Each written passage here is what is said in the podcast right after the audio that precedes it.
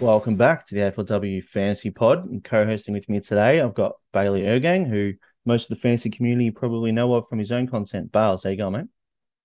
Good, thank you, Michael. Thanks for having me on. Good to oh. chat some AFLW fantasy as as with the season comes to a close. Yes, it's exciting.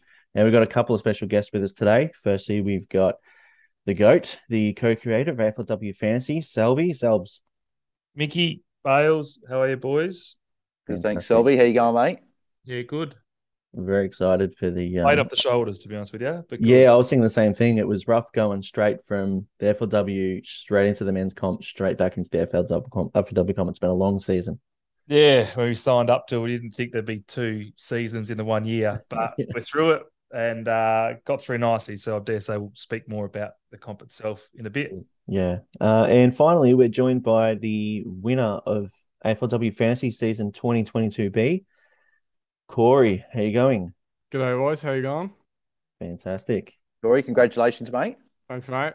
Yes. Um, now, obviously, fantastic job having the win. Uh, maybe before we get into the season itself, uh, I think you wanted to just maybe say a couple of things. Uh, yeah, uh, just about my team name. Uh, with it, I never meant to harm or shame anyone. That'd never been my intention. Uh, I just thought it was a little joke, and especially didn't expect to be in a position I am right now. And there was no ill intent or malice behind it. So it's definitely a learning experience to be more careful about what you name your team and don't try and offend or downplay anything. Mm. No, he's done well, cause like appreciate you. And he was the one who reached out to Mickey uh, to want to come out and say something about it. Uh, we obviously sent the email last night because it wasn't just Corey's. There was a lot of teams out there uh, which could be deemed offensive or were offensive or um, not the inclusion which we're trying to create with AFLW fantasy. So for us, like it's learning for all. For me, like there's a few there, particularly early in, which down the rankings, which kind of let slide, which I'll probably need to monitor it more and building into the compliance clause and the uh, the terms and conditions methods in terms of monitoring that better, as well as adding a feature for people to change their team name. I know a few people had issues with that through in the year, just generally wanted to change the team names. That will obviously help. But learning for all, and uh, I think good on Corey for, for coming out and, and, saying that. And now we can move on to to talking more about his team and his season. Yeah, and I think just really quickly, it's an important point you touch on that. Um, it was actually Corey that reached out to me personally to express his, you know, his remorse at, at the team name, and you know he wasn't aware that it, it upset so many people, and I think intent is important. So as long as it's a learning experience for everybody, I think that you know we can see as a positive and we can move on. So Corey, uh, maybe you can tell us a bit about your fantasy season. I don't know whether you want to go through some of your big starting picks or some of your big misses and stuff like that, and then maybe we can get to the final weekend. Uh, yeah, sure. Uh, I think one of the most helpful things this year was uh, avoiding Kiara Bowers as a starting pick. Obviously, she started a bit slower, so she definitely dipped in value, and scooping her up late for a cheaper price is definitely a major pick up.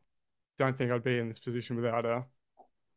And yeah, just having a lot of rookies at the start that were either keepers or produced a lot of great coin uh, mm. really helped. It it's no one you really missed too much, so you didn't have to really uh structurally change to get in those good cash cows.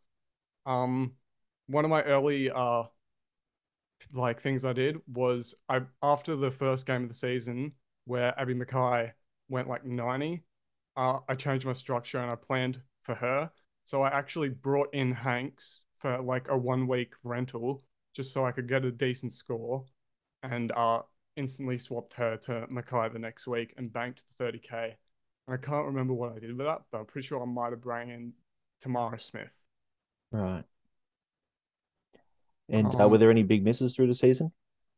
Uh, I think Skepper, missing Skepper did hurt in round four. Uh, she obviously created uh, decent coin. And yeah, I I was get in the week that Skepper was rising a lot of cash.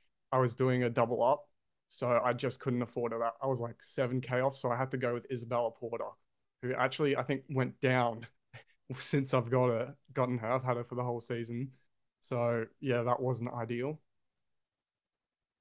And then, yeah. um, like, what was your ranking? So, did you start off the season? Quite, you said you missed Abbie McKay. Um, I don't know what your ranking was round one and no, going I through. I know that. sorry, There you go. I, I missed Skepper. I got I, I missed McKay one, round one. Yeah. for McKay, and I brought her in instantly in round two. So your ranking, were you highly ranked early on, or did you kind of uh, work your way into the rankings? I think I was pretty decently ranked early on. I think around round five or round four, I hit like the top 20, 30. And I think mid season, I was up into that like top 10. And then from the last four weeks, I was either first or second. That, that sounds similar to Selby, how you how you kind of have won your competitions, right? Where you halfway through the season is where you start to really hit your straps and obviously nailing all the early rookies, and then you come home strong.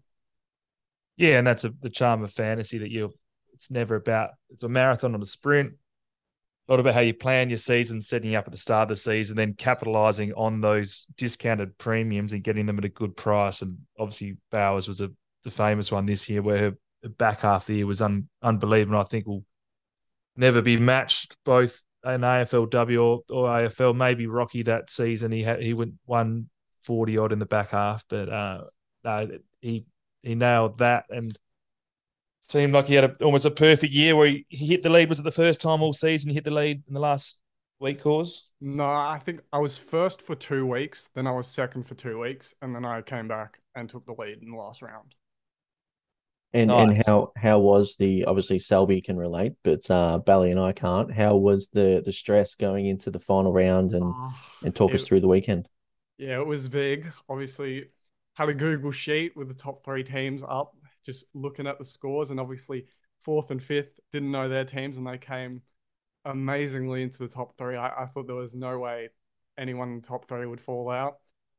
But yeah, I think uh the the util loop in the last week with um Amy McDonald and Maddy Prespakis definitely helped getting an extra midfielder. So that but the nerves on Friday night, I saw Charlotte Taylor was emergency, and I, and sh I looked at them and I thought she would be the most likely to come in if there was a laid out. So definitely nerves up until like eight ten on the Friday night. Because she was your D five, right? She was your one on field that you were using as your loophole, Correct. Yeah. and you would have lost Prespakis if she came in. Yeah. Wow. And, and honestly, I kind of feel sorry for uh, the goats who was first going into the round, and he was a little unlucky. He he's he had a couple of uniques that scored under twenty, so he he actually dropped out of the top three, which is that's a rough weekend. Still gets himself a hat though, at least That's true. the goats, which is part of the, the charm and the consolation of that, that top hundred cap territory. With those teams, like it's it's funny. Listen to the winner of the men's comp this year, Matt, who was talking about how his final round he was sitting on top and he was just looking at the teams below him with a rolling lockout and just trying to match. Saw someone change the captain. He at the last minute he quickly changed his captain to match. And I know myself when I was back playing, you'd try to copy those teams behind you to try to limit those points of differences. I quite like the charm of this, not knowing what those other teams are, what they're doing. Obviously, if you magic up, you can see the top 100 ownership stats. So it gives you a fair indication. And we sent the email out for captaincy stats for that top 100 as well. But I quite like that it's literally up to you. You pick what team you think's best without being dictated by the gameplay of what those teams are around you. So although it did create some tense moments in the last week, not knowing what those fourth and fifth teams were, I think it also adds a nice element to the game. Um, Corey, just the one question I sort of had for you was that obviously you said that your D5 was your utility loophole. What was your decision into doing that? Because obviously a lot of people are going through the with the ruck utility. Um, so a whole year I didn't want to run a utility. I actually had Bree Moody, I think in round five or round six, I brought her in, but I've uh, Bowers just popped off with like a 120 week before, and I was like, uh, it's gonna be terrible if she just keeps doing this. So I, I still had Lucy Wales at the time. I was planning to downgrade her to a dead ruck just to have get some cash, but I decided against it, and I decided actually just to ditch Bree Moody the next week and bring in Bowers. But So you had, um, you had Lucy Wales on your bench. yeah, for like one week. Mm. But yeah, for the last week, the reason I went with in defense is uh, I know Schleiser was out. I, I found out about an hour before lockout that Alex Ballard was in concussion protocol, so that threw like my plans out the window. Um, it definitely helped because originally I was going to get Olivia Purcell, who scored like a 60 and Mhm. it, I think wouldn't have won if I went with that. But yeah, got the extra coin, went with Amy McDonald. Uh, brought in Annie Lee. I know I'm in the Fantasy Take TV Discord, so there's some people that really root for Annie Lee in there. So she did well with a 44. And yeah, thought I'd just go for the loophole and try and maximize points as much as possible for the last week. And if Taylor played well, hopefully I could have just stayed in top three. And um, so what was your general strategy through the season? So obviously with the men's comp, the men's fantasy, the strategies are pretty well uh, figured out a lot thanks to Selby. Whereas with the women's fantasy, we really don't know whether you start guns and rookies, you don't know whether you start mid prices, whether you try to do two one down up each season. What was your general strategy going through the season with your trades? Um, I think a lot of the time I'd look for plays with a good set of runs upcoming. So in ca- like, because I feel like it's much more easier to switch, switch and swap throughout the year. So you got to look for that big block. It de- definitely hurt me later in the season because I saw I brought in Maddy Prespakis for a game against the Swans. Thought it'd be an easy score. She's coming off 300s to or 102 110s, and then she pops out a 58, and Georgie goes 110 but yeah, I think really just looking for those um set of matches that really aligns with your player's position and their scoring ability and trying to maximize off that. Mm, you're chasing matchups. Yeah. Um, Selby, do you have any other questions for Corey before we let him go?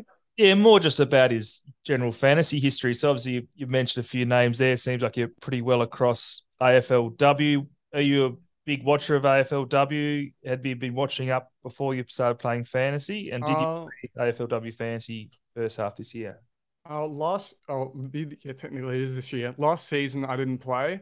I wasn't too into the women's league. You know, I'd always watch the final series, you know, because I'm a Hawthorn fan. So Hawthorn didn't have a team till this year. So usually I'd just be interested in Adelaide because obviously they're a great side and um watch their finals and it's just great for that. But never really got into watching regular season until this year. I think the fantasy is really bringing more people into the game and like getting more people involved. Beautiful. That's what we like to hear. And fantasy in general, men's fantasy, super coach. Do you have much success on Uh, those? Not the greatest, honestly. Um, Super Coach, la- I think last year I came like top 700, but otherwise not much success in that department. Those are rookie numbers compared to Selby's super coach record. Yeah, he's I've never won an AFLW fantasy comp, mate. Don't worry about that. So he's got got it up on me there. So no, Right. congrats. Obviously, got to give another shout out, which I dare say we'll do again throughout this podcast. But uh, Infinite Wealth and Timmy Guest for helping put up the prize. The three K goes your way, cause mate. Uh, we'll be in touch with all prize winners, all top hundred finishers during the week or within the next week with further details there. But uh, how do you reckon you're going to spend it? I'll probably save it. I'm, I'm actually only 19, so Wow. it's a big set of money for a 19 year old. So yeah, I'll probably just put it in the savings account. And more importantly, what are you going to do with the number one hat? You're going to wear it. You're going to you're Yeah. going to put it up somewhere. I'll definitely be wearing that out. Well, between between you, Selby, and me, we have three number one hats. Oh, that's great. All right. Thanks so much for your time, Corey. Really appreciate it. And um, we hope to see you around for the next season of AFLW Fantasy. We'll see if we can go back to back. Yeah, We'll be great to be sitting here next year. Great. All right. Take it easy, Corey. Thanks. Congrats, Corey. Oh, he, he's done well for himself, hasn't he?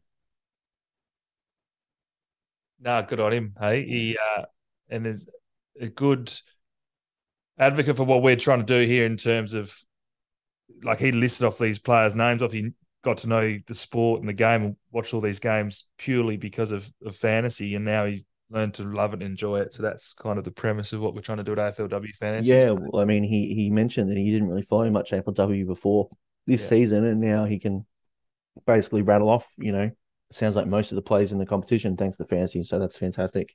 Yeah. Um, uh, so Selby, maybe from your end, uh, how did you find the season went? Like based on your expectations going into the season. Um, obviously there were. It seems like things ran a lot more smoothly on the platform and things like that.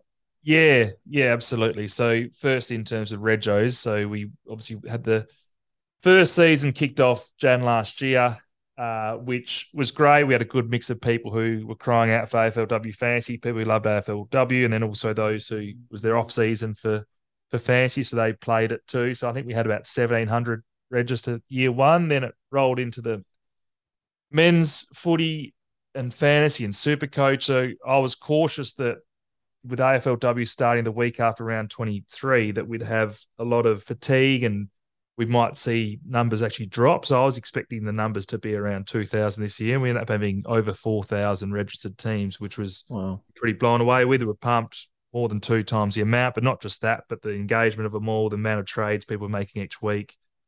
The fact that a lot of the content producers still scored really well, but like they were in ranked around the hundred marks. It's not like we are giving away top hundred ranks. Just like the competitiveness and the the knowledge amongst the uh, the cohort was, I felt, a lot more or improved than the prior year, which was great for the comp. And then yeah, the platform itself. That's where we put most of our time in. In what we say the off season, there wasn't much break between seasons, but most of our efforts were put in towards the platform onto a, a, new. I don't really understand how it all works, but basically, there's a it's all on the cloud now, and there's two separate servers. If one were to crash, it just pops you over to the next one, and there's a, a, a uh, equalizer there, and all sorts of different backups if something goes wrong. So that all went beautifully because we didn't have any crashes pre-lockout, which we had the prior year, and we had more than two times the amount of people jumping on. So that was a good sign in that regard. We started rolling out a few improvements across the platform. You would have seen that the the team summary was a lot more cleaner and easy to use. Additional stats and facts and other features and the, the magic up part two which on that thanks everyone who did magic up that was great support for those who did support that and there's still it's not too late to do that if you did enjoy the season you can jump on and, and still show your recognition by magicking up I um I heard there was also some amazing insights coming through from the Magic Up too. Yeah, well, unfortunately, if you did do it now, you're going to miss out on those insights. But yeah, thanks to Mickey yourself and um, the crew at AFLW Fantasy Pod who helped put those together each week. That was an extra feature which we didn't actually expect to have as part of Magic Up process. So obviously, thanks for all your work there, tireless effort with that, and it's My nice pleasure. to see that the top three teams uh, were all had all magicked up. So you can take a bit of claim knowing that they were reading your insights each week, and it, it got them to the three spot. Yeah. Uh... Um, so just obviously one uh, quick thing as well. Obviously, uh, yourself, but also obviously the Wonkster obviously uh, helps you out massively. Do you just want to sort of give a bit more insight to uh, to the listeners out there that uh, exact like how much she means to you and to the like just everything that you do? Yeah, her and also uh, her, also Jack as well. So the Wonkster went on a, a little pilgrimage this year. Went hiking through France not quite as impressive as old Nedd Brockmann, but she's walking almost as much as him each day. Uh, so she was offline for most of the year, which we thought was a bit of a, a panic. But good old Jack, who she taught and um, trained him up, and he actually took over a lot of the responsibility for calculating the pricing mechanism, the scoring, pulling the stats, doing all that. So yeah, between the two of them, that's all stuff which I don't really know how to do, and essentially helps run that competition. And one thing about the comp, like we saw a lot more improvements, particularly around the platform we want to implement. But I, I believe that the pricing structure and the way it's all worked with the three trades and with the way they are priced, the rookies, the good players, vice versa, it creates a very competitive, challenging, but also quite a fun gameplay where it's it's hard to get that perfect team of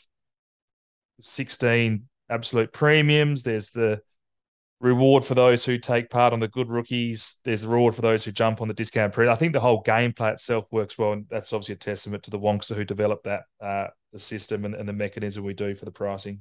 Mm. And uh, you touched on maybe some improvements for next season. Are you able to maybe take us through a couple of your planned expectations for next season?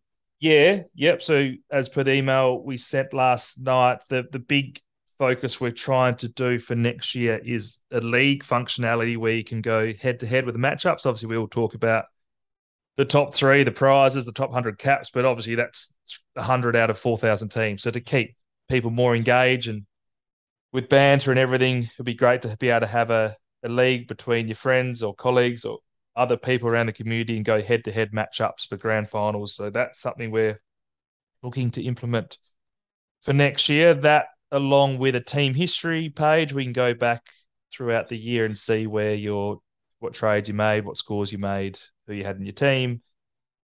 And then just refining that trading platform where it works well, but you have to put all three trades in at once. Whereas it'd be good to be able to do two trades, sit in it, have a look at a few stats, go away, come back. Oh, yep, this is how I do it. Then do your third. At the moment, you had to perform all three of your trades in one go. So try to make that a bit more user friendly. But as mentioned, email, keep sending through any feedback and advice you have at info at moreirasmagic.com.au because we want, might not happen next year, but we want this platform to be as good as any fancy platform out there. And the more feedback and little tweaks we can make it, and it doesn't have to necessarily be because the other guys are doing it or super coach or fancy. If you've got any other new ideas how to improve the game, we'll, we'll take it on board and, and hopefully continue to improve this platform. One thing that um, maybe I'll throw this in an email for you, but one thing that I would have loved was like I would do my trades on a, a Monday or whenever lockout lifted, and then I wouldn't touch my team until Thursday or Friday. And I actually wouldn't be able to see what trades I'd made. So unless I remembered who exactly I had in my team come lockout, um, I would just have to reverse my trades and then wouldn't even know what the trades were because I'm like, oh, which, which plays did I bring in this week and which one did I already have? So it'd be nice to have some sort of a trade preview once you've made your trades. That yeah. sense? Yeah, that, that's all part of this new trading platform, which hopefully you need to do one at a time, reverse one at a time, whatever it is. And yeah, and definitely. Uh, any chance? Uh... Any chance for a draft system? In I, I mean, I imagine it would require a lot. Like it's basically an entire separate platform. But is there any plans to maybe introduce that at some point down the track?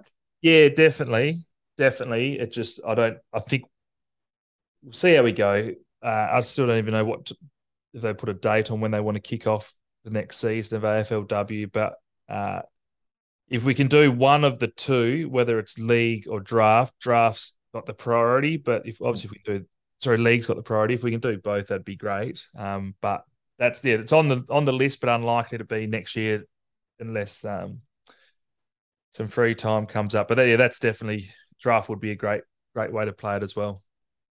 Um, and I guess also with positions. So this season, obviously, there was a bit of a shift um, where first season you kind of prioritize midfield positions, and this season we went the other way and, and you prioritize getting a few extra players in defense and forward line. Are you going to use a similar algorithm to for next season, or are you going to wait and see?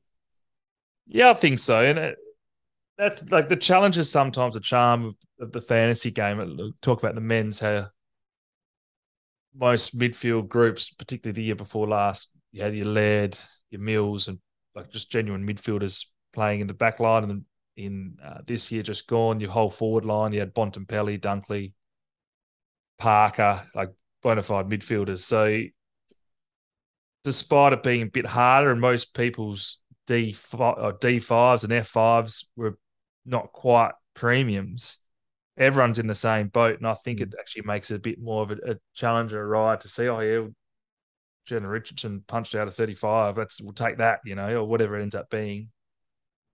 I think that challenge adds to the game. So we'll continue to look at.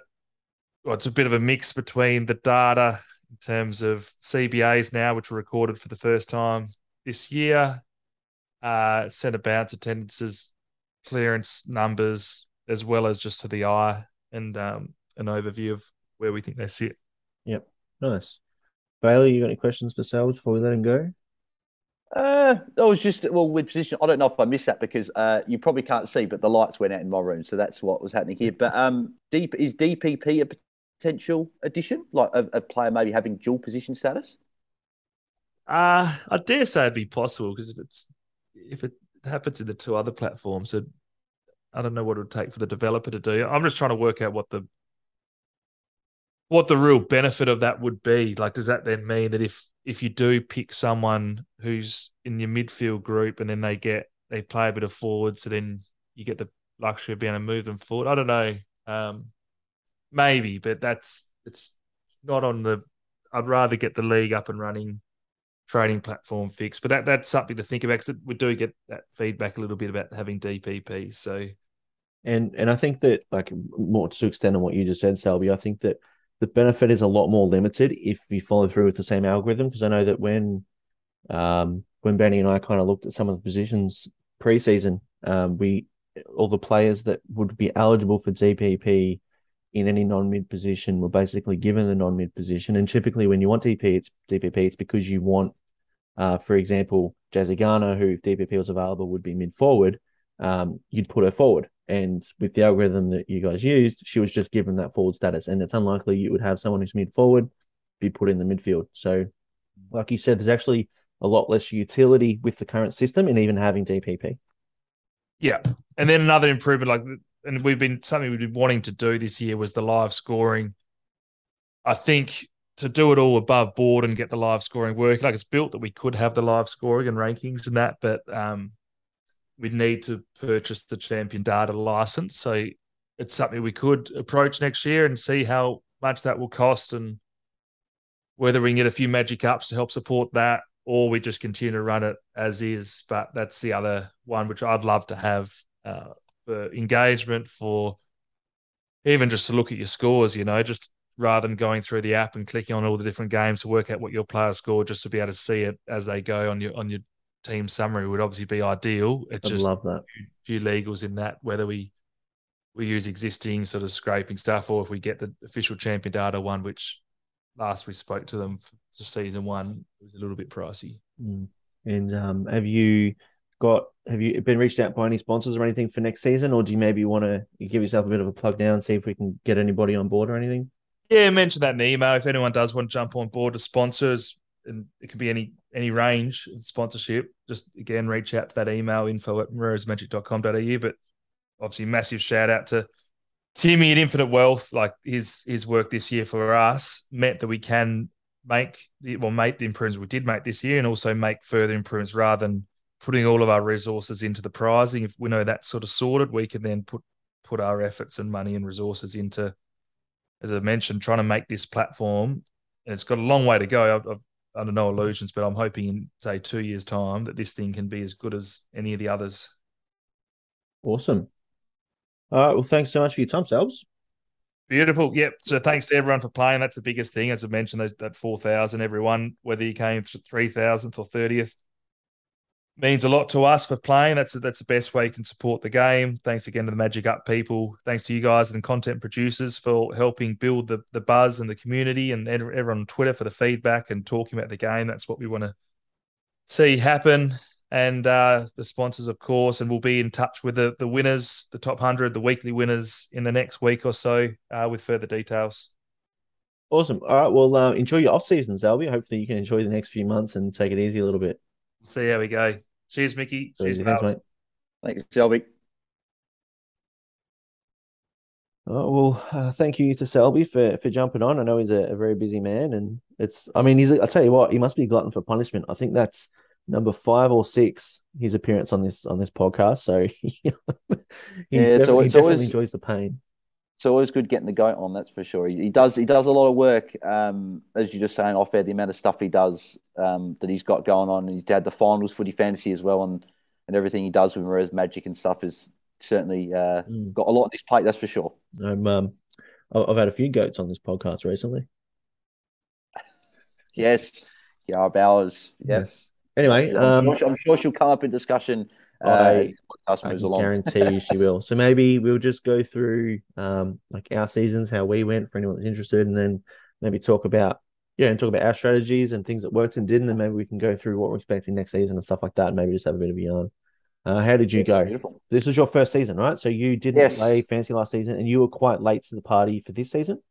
Uh, yes, yeah. So um, I about a week. So it was literally that week uh, from round twenty three when I was doing the men's stuff. Obviously, I've got all my other stuff that I do in the men's comp. Mhm. Um, and then I was like, I want to do AFLW fantasy because I've I haven't been.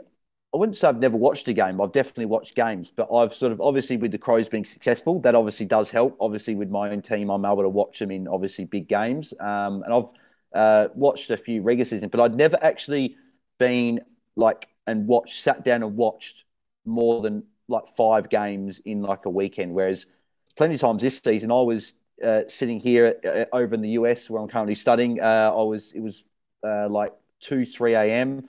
and I'd be up till seven a.m. I'd watch all uh, uh, pretty much every weekend. I'd watch all nine games, and, and it was yeah, it was just fantastic. But yeah, first season doing A for W fantasy, so um, end up with a rank of three nineteen. So I'm, I'm, I'm reasonably happy with that. Um, obviously, a couple of sliding doors moments, which we, um, we'll probably talk about, but a few mm-hmm. sliding doors moments that probably could have maybe pushed me up into a top top hundred spot, maybe even top two hundred, even if it's not a top hundred, obviously, because um, it was a very good season for a lot of coaches in the week. Yeah, yeah, cool. And um, because you started the season quite well, right? And and then it kind of slipped away. Um, yeah, so I never, unfortunately, I never actually cracked the top hundred. Um, and and shout out to uh, Sanch from Hatcher. I think that that number 110's cursed because I got up to as high as 110th uh, in round. If I get up my round history, would it have been about round uh, um, and it sort of it was really good there. And then unfortunately, Kiara Bowers came along. I got on the train a little bit too late, and then. Um, and yeah, just fell behind a little bit. Yeah, it's amazing how how much it shifted people that jumped on Kiara uh, compared to people that didn't, and the rank like it just the golf was just massive, wasn't it? From people that finished outside the top 300 to to those that finished within. Yeah, like I was, I would have been about hundred points around the start of the season. I was behind sort of those top coaches, and I thought, okay, I'll be able to hopefully catch that up with some with some good trades. That, but the co- coaches at the top really pushed the pace early, and they mm-hmm. kept mm-hmm. that lead about 100, 150 points. I never really got within striking distance of the top sort of uh, top 10 or so spots. But yeah. obviously, I was eyeing off a hat. I really wanted a hat, but unfortunately, uh, we, we didn't get one this year. But um, congratulations to obviously all the 100 coaches that did, and obviously the prize winners. And hopefully, next season, I can hopefully be one of those. Yeah, well, it's interesting because like I I finished thirty odd, and um I was still like almost three hundred points off first, which is just whereas I was only like one hundred and fifty off one hundredth, right? So the the the gap, like I said, that gulf between the top kind of dozen and everyone else was just massive. Whereas like once you get to like I think it was like rank fifteen or something, you know, it was like one point separating each coach all the way through to, you know, the top 150. Um, which was interesting. But yeah, I maybe some of those sliding doors moments you talked about. I know that there was a couple where you you asked for my advice and I gave it to you. You went the other way, and it backfired on you, mate. Yeah, yeah, Lynch, yes, Fitzgerald, yep. trading out Monconti. I, I tried to talk you out of all of those options, yeah. but the the yeah. So actually, I, I forgot about that one, and that's probably brought back some bad memories. So thanks, Michael, for for bringing the Monconti one from the start of the year. Uh, yeah, that was the because I, I I love Monconti the player. I think she's she's one of the best in the competition, and she's a joy to watch. And I started with her, and to get Abbie McKay into my side, I thought I've got to unfortunately sacrifice someone because I went Marinoff and Hatchard, obviously um, uh, the two superstars and the Crows in my midfield. Uh, I had to sacrifice someone to get Abby in, and I thought unfortunately Monconti's got to be the one. And what happens the week I get rid of her? She goes and scores 105, uh, which was funny enough. I think that in the first six rounds, that was the only score over 100 against the Crows. Yeah. And, I, and, I, and thought, I, I, did tell you that, like, and like you look at what Corey did, right? So he also started without Amy McKay, and he, rather than ruining his team to get her in, he just made it a two week process, which was what I suggested to you. Rather than trading out Monconti to get McKay in, uh, maybe just fix your bench, do like a triple downgrade, and then the following week, you've got the cash to upgrade maybe a mid pricer to McKay and holding on to Conti. But um, oh, you live and you learn, right? Like it's it's there's really no one way to play it. Like you look at the fact that there was so many differences between all the top teams, which is actually incredible. There was like six or seven unique players between each of the the top three teams, and more among the top five. Um, shows that there's no one way to play it. But yeah, I think that some of those times where you were you, you would play it like AFL fantasy, right? Where you would just basically do two down, one up, and you'd go for the best available. And those were players like Katie Lynch and Fitzgerald, um, and a few players like that. And then they would go on to score similar to the rookies that you already had. Whereas, you know, I think some other coaches. Um, so what I quite often did was I'd just treat an upgrade like it's a two week process rather than one. I'd do a triple downgrade and then two down, one up, and get the best in their position, the best in their position. Rather, you know, so like I started with just one of Marinoff and Hatchard. So I made it a two week process to get the other one, and then you know to get Bowers, and um, I didn't start with Garner, so I had to get Garner and things like that. Yeah, and yeah, that's what I mean. It's you. You got to. It's funny that with AFL men's, uh, you've obviously you look for a lot more value. Whereas I think with the AFLW fantasy, especially this year, because there were so many rookies, I think that the play was to spend up for the top. So getting Ruby Schleicher in defence, getting Garner in the in the forward line, and paying up for for maybe a couple of uh, of those midfield premiums because they sort of obviously did um, score a lot higher. And obviously, as you mentioned with Katie Lynch, obviously uh, when I got her, she started okay, but she obviously fell away. Obviously, being an intercept defender, it's not always been a necessarily high scoring position.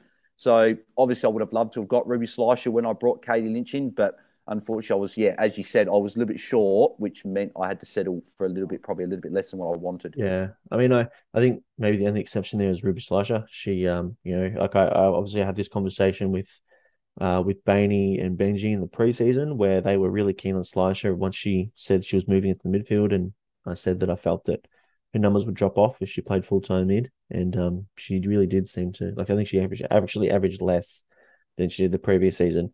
Unfortunately, what that means is I imagine she's probably going to be mid only next season. So that's basically going to make her a non starter probably for the year. Um, it's funny, like I, I did see a, a tweet go out from Jaden Popowski, the the the data guru, the the mini Stats swamp. man. Yeah, mini swamp, I call him. Um, and he posted a team that if you started with that team, like with it, it was within the salary cap. If you started with that team from round one and then just logged out and never logged back in, you would have won the competition by almost 500 points, which is a little depressing.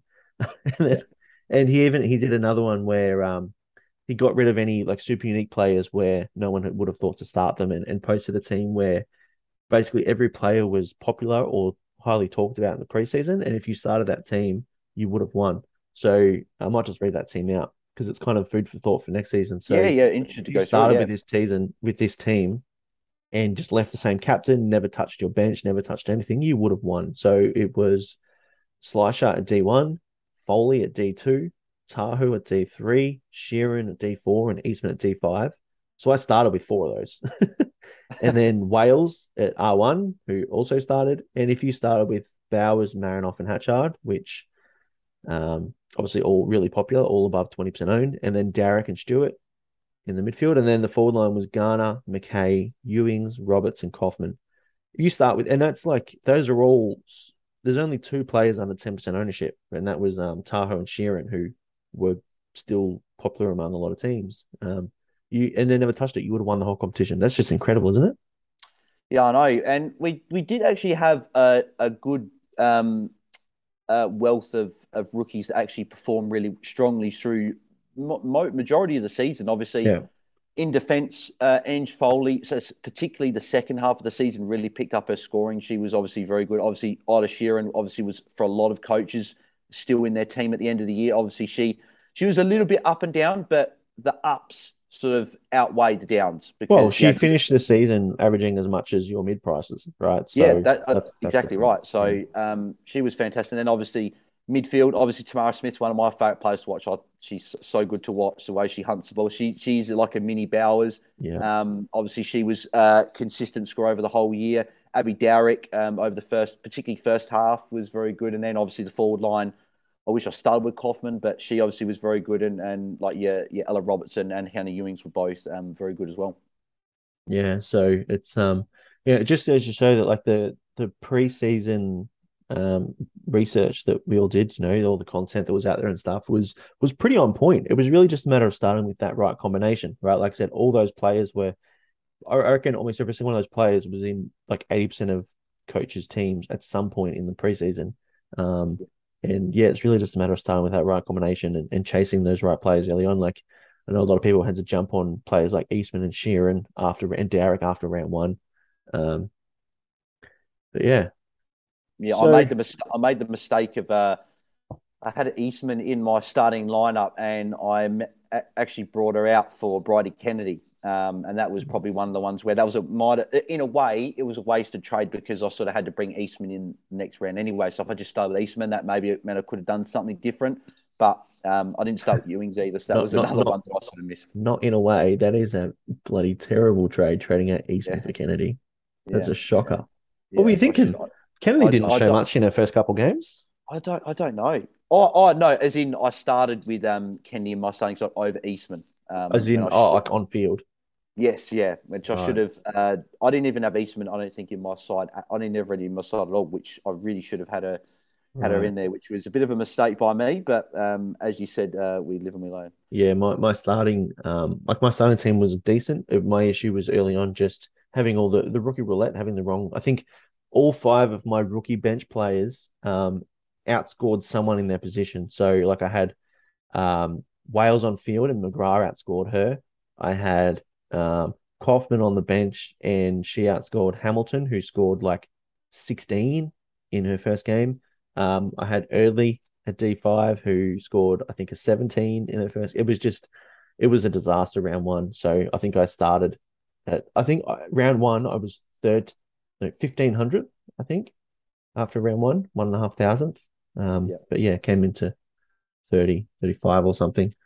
Came um, strong yeah, once you like once you figure out which are the stable rookies, you just leave them there. And like I said, I was just doing triple down on the bench one week and then and then two down, one up the following week and just get the best available because I felt like some of those rookies and you got to remember that not all the rookie price players are rookies. Some of them are they've missed seasons or they've um they're mature age recruits, and so you kind of just leave them there and because like I, I made a mistake of later in the season doing what you did and brought in a couple of like just best availables. I think I brought in Gilroy from Hawthorn, who had a ton, and, and then she averaged like 60 or 55 for the rest of the season. So, um, yeah, I think it's important just to go for maybe bank the cash and go for the, the best because the, the difference between those Uber premiums and the and regular premiums is just massive, right? Even like Monconti compared to Bowers and Marinoff and Co is just massive. Yeah, no, that's right. And it's as I said, it's a, li- a, little bit different to with the men's, where you can get a premium that's not in the top eight that can be quite close, um, or top six could be quite close. Whereas yeah. with the with the with the AFLW, the the top scorers are the best scorers, and yeah, they're best scorers by a fair way as well. And next season's going to be super interesting. I'm not sure if you've heard, but the plan, and it, it hasn't been confirmed, but the AFL said the plan with the draft before next season uh, is they're going to raise the minimum age for one year only to 19 and that is because um, there's going to be no tier two leagues between this season and next. So obviously next, um, like the next, you know, VFL, Waffle, W, all that kind of stuff, they're going to coincide at this stage with the AFLW next season, which means the draft will be before the next season. And so there's going to be no tier two football. So what they're going to do is um, make it that only those who are 19 and above can register for the draft. So I think that's going to have massive implications on fantasy some good, some bad, but like you're not going to have like it's just going to be players nominating who weren't drafted this season, right? So the quality is probably going to be not nowhere near as good, right? You're not going to have those big number one picks, big number two picks that are guaranteed to play. Um, you'll get a few, you know, Sheerans and things like that that have slipped through a few drafts and they get picked up and they do well. But I think overall, the quality is going to be not as great. And what that means is we might need to start mid price players next season.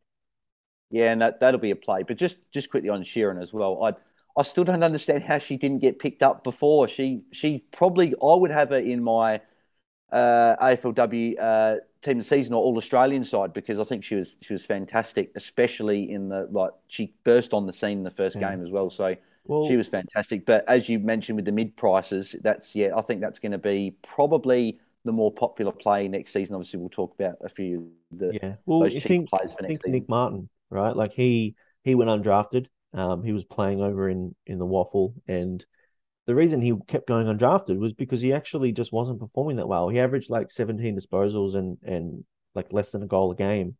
Um, but he got drafted in the rookie draft, or was it mid-season draft? I can't remember what it was, but he just he, he's just the kind of person who, in an elite environment, just thrives, right? Like he just needs yeah. the right coach, the right people around him, and he thrives. And obviously, Sheeran is someone similar. So it's not like clubs the the scouts weren't doing a good job because there were 17 clubs that had no interest. So they obviously took it yeah. like i don't know what her her numbers were in the tier two competitions but they obviously weren't anything outstanding. Um, and it looks like just being in that right environment she just flourished. Yeah that's right. And so that's what we want some, to hope for next season. And that's what some athletes do. They they they thrive more in that elite environment as you mentioned. Um so yeah i think maybe we can look at uh, what players we think are going to be. I kind of want to look at players that are going to be changing positions for next season. So whether it be for more relevance or next or less relevance in fantasy, I think there's a lot. Um, so like it depends on if we use if the same al- algorithm is used as this season. So what happened this season was, I mean, I don't know how much I'm supposed to talk about this, but basically, um, the Wongster got Bainey and I to to write up an algorithm for the positions because the champion data positions weren't out yet because it was such a short turnaround. Um, and there were no champion data positions for the all the new draftees.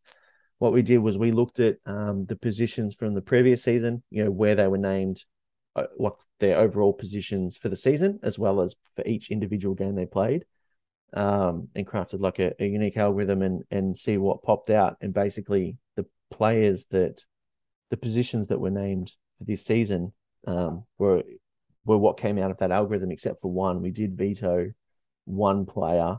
Um, somehow Ash Riddell was listed as a forward under that algorithm, and we felt that that was just wasn't. I don't know how she came out as a forward because I watched that whole season and I don't, I didn't see a forward at all. But we we put her in the midfield, and then I think um, Selby and the Wongster just sent out that list of positions to a couple of other people in the community to sort of go over it, make sure there were no anomalies. Um, but based on that algorithm, if that's used again, um, basically the way it worked was like with champion data, they obviously if someone plays more than thirty five percent um, in a position for a season, they get given that dual position status. And what we added on top of that was if someone had more than 35% of their games in a in, as a primary position. So for an example, Jazzy Garner, her she was listed as a mid only in champion data after 22A because I think she was like 32% um, forward and the rest midfield. But she had four of her 10 games were primarily forward, like 52% forward, 48% mid. And so she came under as a forward based on the other side of the algorithm. Um, yeah.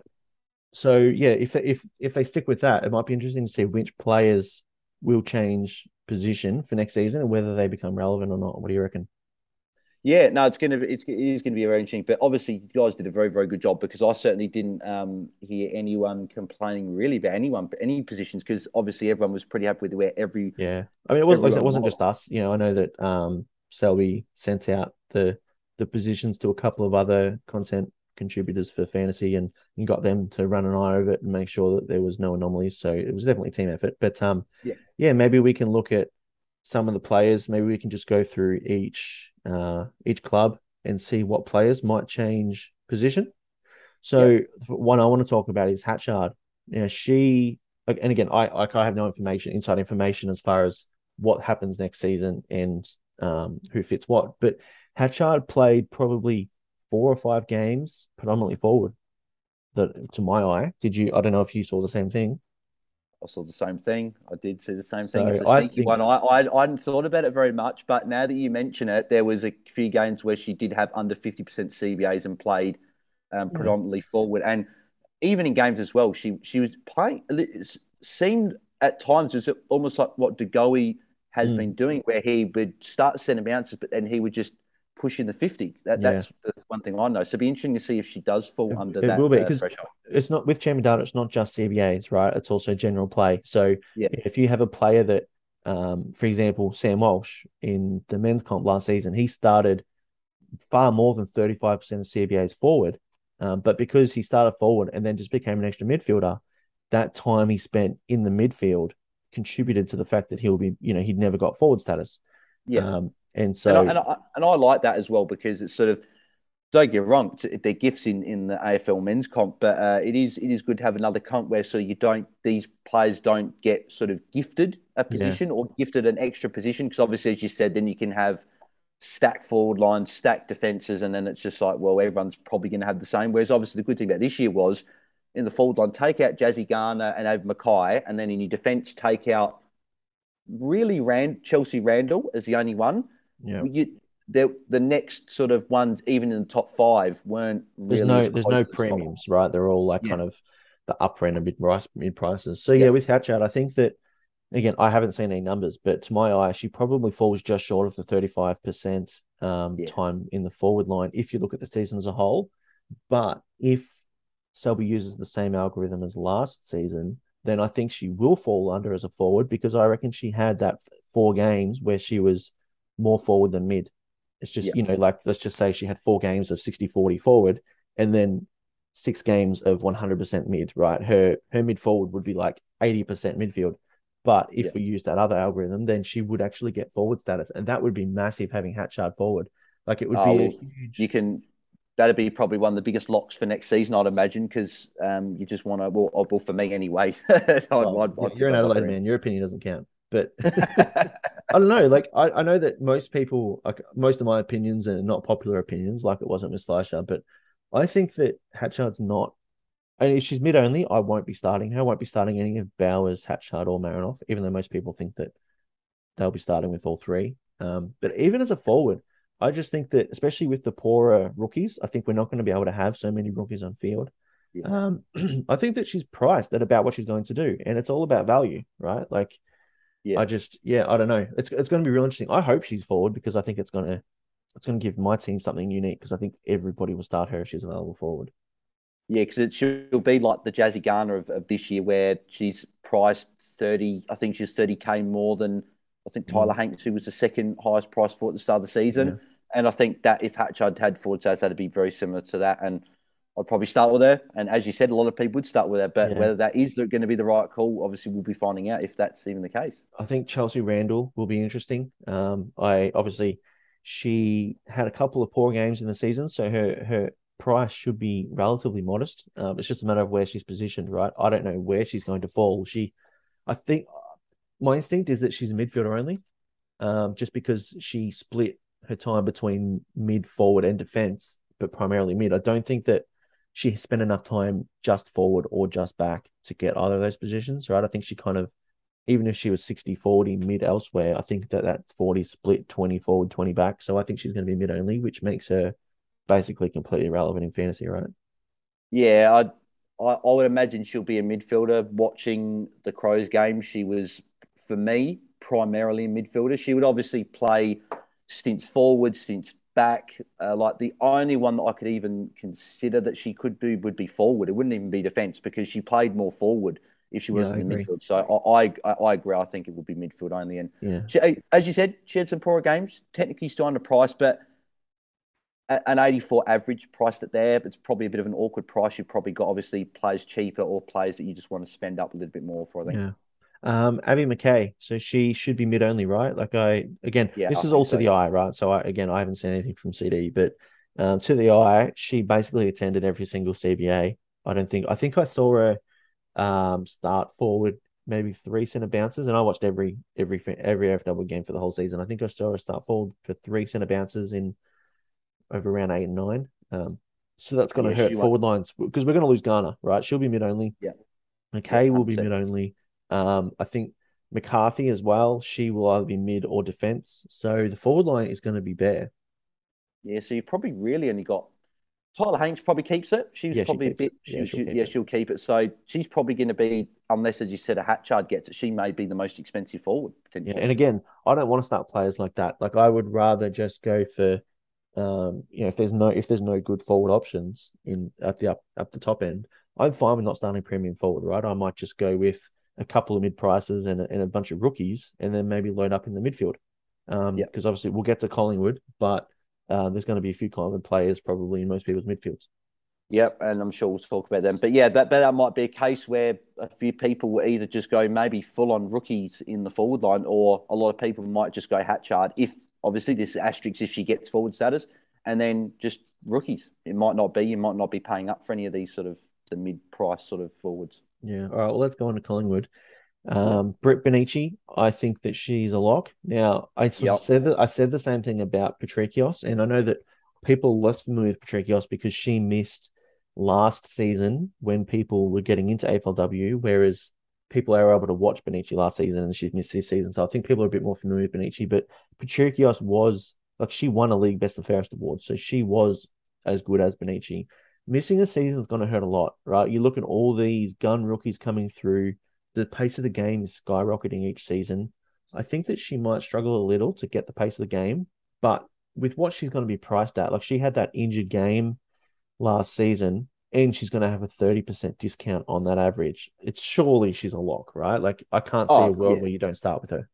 Yeah, yeah, hundred percent. No, I remember I messaged you when we were talking about uh, Bonnici, and I said that not only is she going to get discounted from missing a season, she also had the eighteen, as you mentioned, in there. So yeah, like uh, as you said, players that come back from serious injuries very rarely do they come back and go and and go boom and, and average like big numbers. She's not going to come back and well, I'm not going to say I'm not going to say she's not going to because she quite easily do it, but yeah, she'd probably average around that around ninety ish, somewhere around there. Yeah, um, I, I, I'm more... maybe eighty, could be eighty-five, but yeah, but uh, as you said, she's going to be priced so cheap that yeah, anything over eighty, you'll you'll be like you'll be laughing. Like I guess I'm just a little apprehensive because of Patrikios, right? So like she was my number one locked player in my team this season after probably Ham, and um, like I just yeah, she was priced in the sixties, right? And she averaged yeah. like one. Oh, she averaged over hundred in her last season, right before she missed a season, and that season wasn't through injury, right? She missed because she didn't want to get the COVID vaccination. Yes, yeah. Um, and so she came back, and she just the competition had gone past her, right? I mean, she she came good towards the end of the season, but early on she really struggled, yeah, and she was struggling to eat.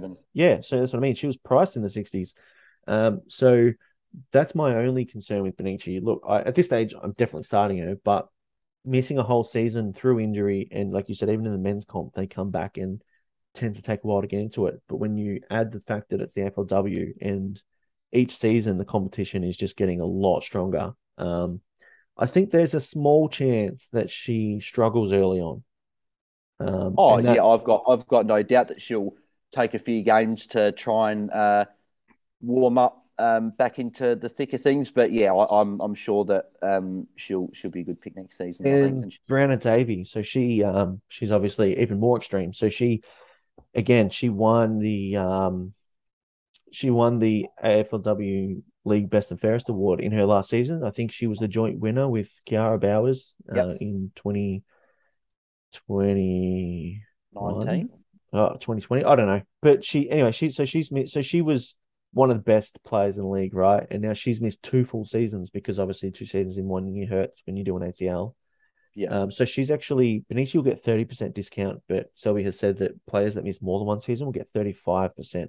So her price is going to be, I think, like in the 50s, which is like I don't know. It's so hard to say no to that. It's... But also, she hasn't played for two full seasons. You like that was before even Rowbottom and Prespakis had ever played, right? Like you look at the speed of the game now, and I don't know, is she a lock or is she not a lock?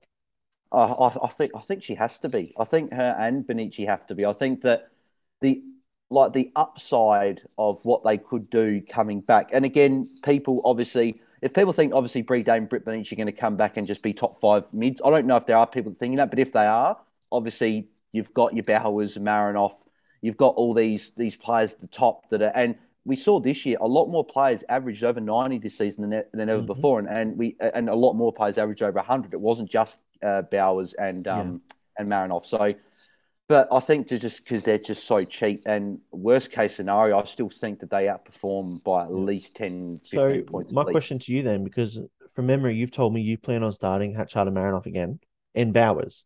So are you actually going to have a midfield of Bowers, Hatchard, Marinoff, Bonnici, Davey? Because all the best rookies are going to be mid rookies.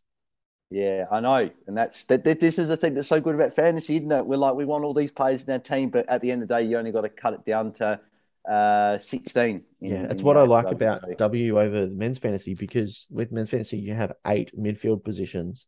And so most people get to start with like the three best rookies, a couple of Uber Primos and a bunch of mid prices. And people's midfielders at the start of the season are typically pretty similar. Whereas with the F1W, it's so hard that you really need to either prioritize the best rookies like the Darricks and the Tamara Smiths, or you're going to have to pick up the Uber Premiums like um, Hatchard and Marinoff and Bowers. It's going to be really hard. And that's why I said I don't think I will start with any of Hatchard, Marinoff, or Bowers because I'm planning on starting Bonnici and Davey at this stage.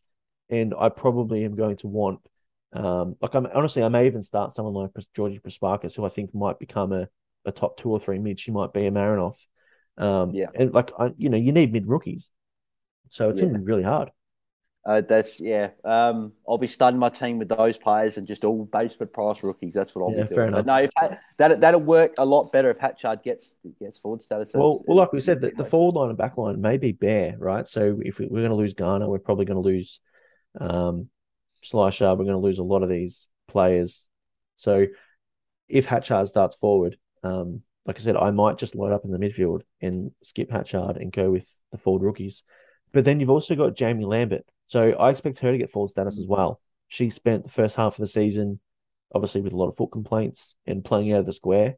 Um, and yes, she spent the second half of the season mostly midfield, but you only need that 30, 35% to get, again, presuming it's the same as this season. I don't know, but um, I think she's a strong chance to get forward status. And if she is, I think, presuming she has a full preseason, that's probably going to be my F1 right there. She's basically a mid pricer. Yeah, and and she's obviously cheaper because she was injured uh, in games. I think she got injured during the Carlton game, round one, she, and she went off three, early. Three different yeah, games. She, yeah, sorry, yeah, sorry. I was just talking about the one. Yeah, sorry, the first three, uh, first three, and she got mm. injured. So she's discounted on that. And then, as you said, she slowly got more CBAs and and and worked into the season, scored consistently towards the end. So we might have a, a, a fair few Collingwood uh, players yeah. in, our, thing, in and, our team so she only averaged 66, right? So that's again, that's yeah. so cheap to me. And the fact that presumably Davey and Bonnici will be their number one and number two midfielders next season, maybe along with Michaela Can or something. Um, but I think, yeah, Lambert is probably going to be the third best midfielder. And she's never going to get any attention, right? Like Davey's the one that will get tagged, most likely. Um, and Bonnici will probably be second. I can't see Lambert ever getting tagged. So I don't know. I what just. Yeah. What do you think that that means for just obviously just quick tangent here? What do you think that means for Chloe Molloy and Ruby Schleicher? Maybe not necessarily just as, as fantasy options, but as in like, do you think that means uh, Ruby will be def- uh, go back to defense, or do you think yeah. she'll go 50-50 Or so, and what do you think happens with Molloy? I, I think that um, for Collingwood, it's huge, right? Obviously, it's not just the fact of getting Bonnici and Davey, but I think they could push for a premiership next year if they're all fit. Oh, because Schleicher is one of the best defenders in the competition. Molloy's one of the best forwards in the competition. And I actually think that they're overrated as midfielders personally. Um, and so I think that it's going to be massive for Collingwood. I think that Molloy's fantasy prospects um, won't be great. I think that she's a, she's a definite no for me. She's a hard pass. She'll be probably list, she'll probably get forward status. I'm not sure, but even if she does, she she doesn't score that well playing forward. She'll have the odd yeah. game where she kicks three goals and, and gets a 90, but she'll have a lot of really quiet games. For Schleicher, I think that she's not going to be underpriced. Like she'll go back to the the defense and she'll get a lot of her uncontested marks again. But if she's if she's mid only, yeah, we just talked about having no positions available. Um, you know, you, when you look at upside for players, I would have Bonnici and Davey above, well above Schleicher for how much upside they have. So yeah, I, I don't think you can start her. Yeah, no, I agree. Um, was there anyone else from Collingwood that maybe had any like injured seasons or anything? I'm trying to think. I can't think of anyone else. Yeah, I don't think so. I think I think yeah, I think it would literally because it's funny because when you think Collingwood, you think there's a lot more because there's just so many options. But I think yeah, as you said, I think it's just Bonnici and Davey are, the, are obviously your main two, and and then what that means for for the rest of that midfield mix. But as you said, I think they're going to really push. Like they finished top eight, uh, they finished just outside the top four, and that was without two of their best players um, and then two of their other best players playing in positions that, that might not necessarily be their best position for the team. So yep. they're going to make a big jump next year. Fremantle, that'll be interesting. I'm, I'm obviously just skipping. I'm going alphabetically, but I'm skipping the clubs that there's not a lot of relevance. So Brisbane, yep. I don't think like everyone really played their positions. Um, I, I can't see much upside in in any of their experienced players. So um, but yeah, with not not not a, not a not a Bates. Uh, I know that obviously she had a poorer year this year, but obviously only averaged seventy nine. She has shown that she can average um, over like 85, 90. Yeah, but that's what I mean, right? Like that that seventy nine compared to eighty five. There's not a lot of upside there. And again, like she she won the league BNF last season, um, in a team that you know won almost every game, and I think that the like you said, the the players that are below are just catching up really fast, and I just think that she's going to start to fall back in the middle of the pack. She's a great player, but Anderson stepping up this season. Um, I just think that the load is getting shared around in that team a lot more, and I just don't think that. And she's never been super fantasy relevant, right? Like she she was very popular last season because Brisbane had so many buy games where they were postponed due to COVID, and so people kept taking her average because she started the season well. Um, yeah. But yeah, I just for me it's a no. Um, But with Fremantle, um, I think there's a lot of interest there. So obviously, Kiara Bowers is going to be a hot topic again.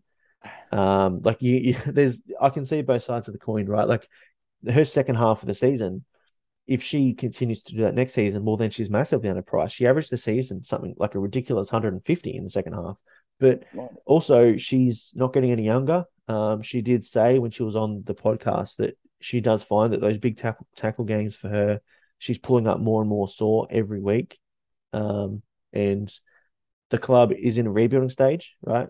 Kiara's in her 30s. Um, players like Kaufman and all that, and East and um, Nikki Gore, I think they're going to start getting more midfield time. Um, I, I, don't know. I it's hard because she had a quiet first half, so you could say she's underpriced, but also you could, I think that second half will never be replicated again, and therefore maybe she's overs.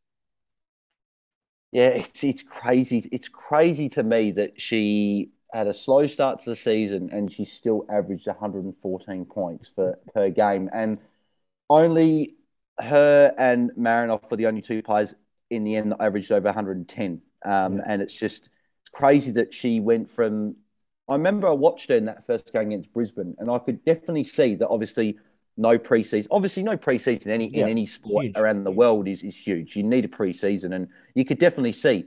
But especially that Melbourne game when she really got going, I thought, okay, this is she's a good pick. I should have followed through with it and yeah. not gone for the value pay with Parker. Which uh, don't get wrong, Parker did did well as well this season, but uh, but yeah, yeah. Bowers went to a different so level. But if, I if, if I could afford it, I'm going to try and start yeah, her because for me, she's that for me she's that player that if you don't start with her, she's going to be incredibly difficult to well, to bring in. It's the same question as the season just gone. So I had this conversation yeah. with several people. I was talking to um Rez and, and Josh Porter a lot about it in the preseason, the winner and runner up from last season, and they were saying that like if you if you start with her like with how high price she was, if you start with her and throw your captain on her, and she has a poor first couple of games with how much you spent on her, it can basically destroy your season. And there are a lot of people that start with her, and it did ruin their seasons.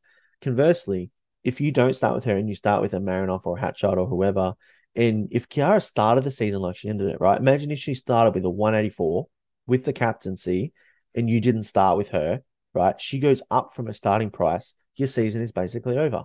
So I think they're going to have the same question again next season and I, I think she... that obviously the, the question this year was we did know she had a limited preseason. So that's why a few yeah. people were not as confident picky. I know a few people, uh, a few people did, but I think next year that's going to be it's going to be a lot more of a harder call because you're going to say she's underpriced based on what she did presuming in the first half of the year. Presuming she has a full preseason. Yeah, agree. Right. So, so, it'll be very interesting. I don't think she goes out of the midfield rotation, even though they're rebuilding. Um, she did tell us on the podcast that she she told Trent Cooper that yeah she can't kick the ball more than thirty meters, and so she yeah her best position is in the middle. And when you look at the other midfield options, right, Hayley Miller is a she's a good midfielder, but she's a gun forward.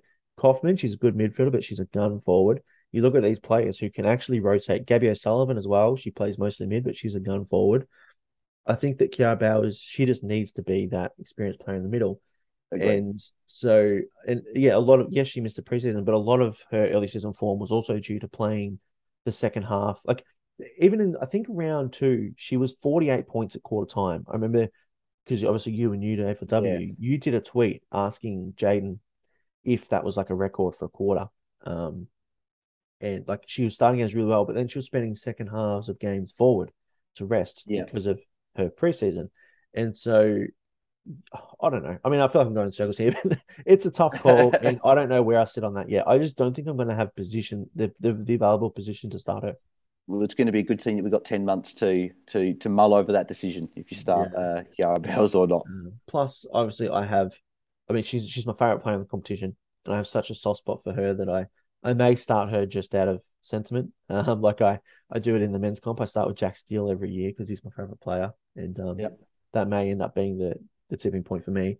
Hayley Miller's an interesting one. She had a really yeah. up and down year. She also missed the entire preseason.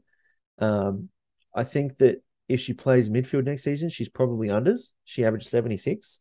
But I I think she will be the victim of their rebuild. I think that she will start to play more forward to give other players more time in the middle. So for me, she's a pass. Yeah. Uh, yeah, I think that again, Bonnici and, and Davey being cheaper. Um, and I think, and you've got players a little bit more expensive that you probably would would trust a bit more. But Miller, it wouldn't surprise me if Hayley Miller's where she started with by coaches and she starts really well because we did mm. see a snippet uh, of a half. Um, like she obviously had good good games this year, but particularly that first half against Sydney, where she got obviously what ninety six at the half. Yeah. She did show that obviously she can still she can still score very well, and she even started really quickly against uh, Hawthorn the final round. Obviously, just the score didn't quite translate, mm. but um, yeah, she's it should be a watch for me. And does she? Is there any chance that she gets forward status? That and that's what I was going to ask you. I was thinking is I did notice she played forward in in a fair few games. So if for me, if Hatchard's going to get it, I think Hayley Miller will get it. Because well, I think Hatchard Miller, played. I think because uh, Hatchard didn't necessarily always line up in the forward line, whereas there were games where Hayley Miller did line up forward. So it'd be interesting to see if she falls in that threshold yeah. of uh, the forward to, or not. To my eye, um, I thought Hatchard spent way more time forward than Miller did.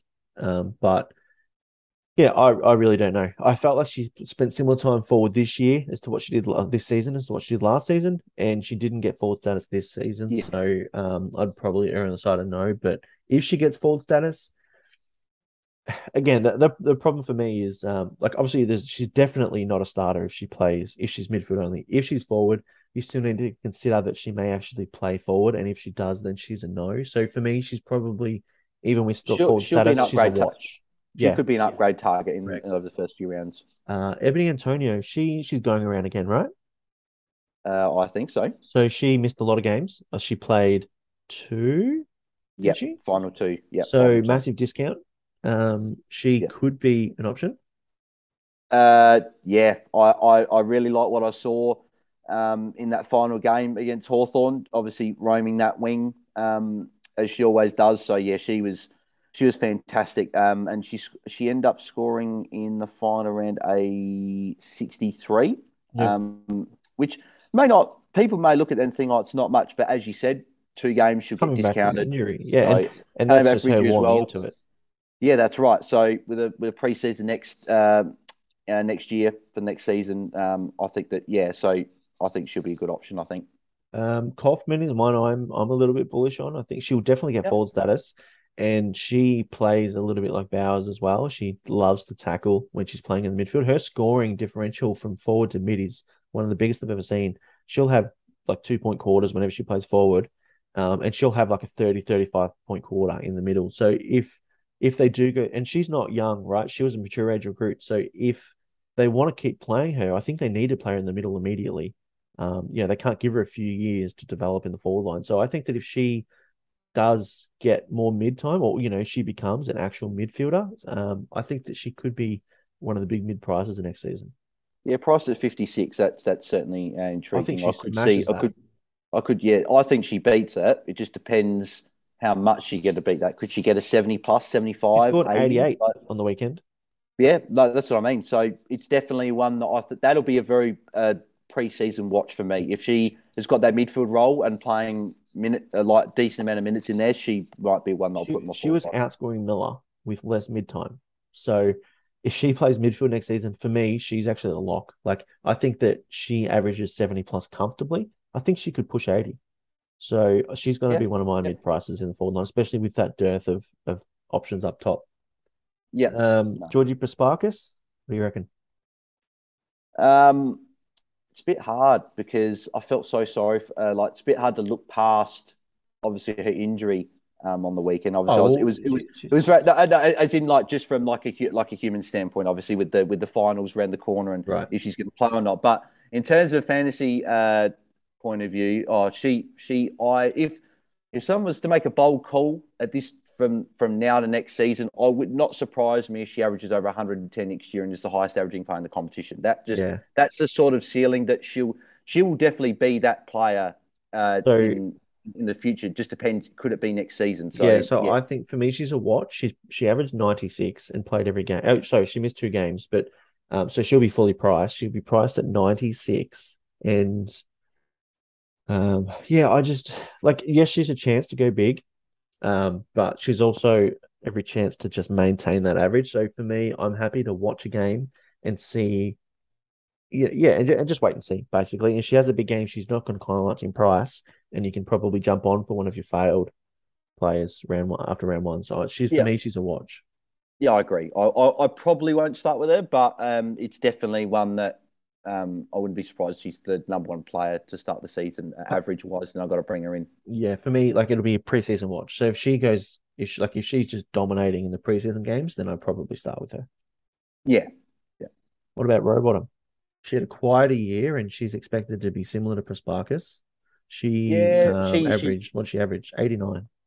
89 and, and she had a few better games towards the end of the year. Obviously, she's she's consistent throughout the year, but we didn't see those ceiling those ceiling scores. And can she uh, obviously take that obviously third year third or not third year but third season breakout? Um, could that be on the cards? So that's sort of something that we'll have to watch as well. She's she'll be another interesting. That's as you said, like you said about Bowers and even Marinoff. Like obviously, I'm saying I'm going to start with them, but there's all these players now that it's not like it was a few years ago where Bowers, Marinoff are the top two, and you just pick them in your team and you can just pick whoever, right? Yeah. Obviously, you've got a lot of players a little bit below that that can that can push there. Like you got like Maddy Prespakis, another one that obviously did well this year. You've got like obviously the ones you mentioned with Georgie Prespakis and and the likes of that. So it's going to be interesting to see how how that plays out. I think Chloe Dalton from the Giants could be interesting. So she Yeah. um, only played two games this season.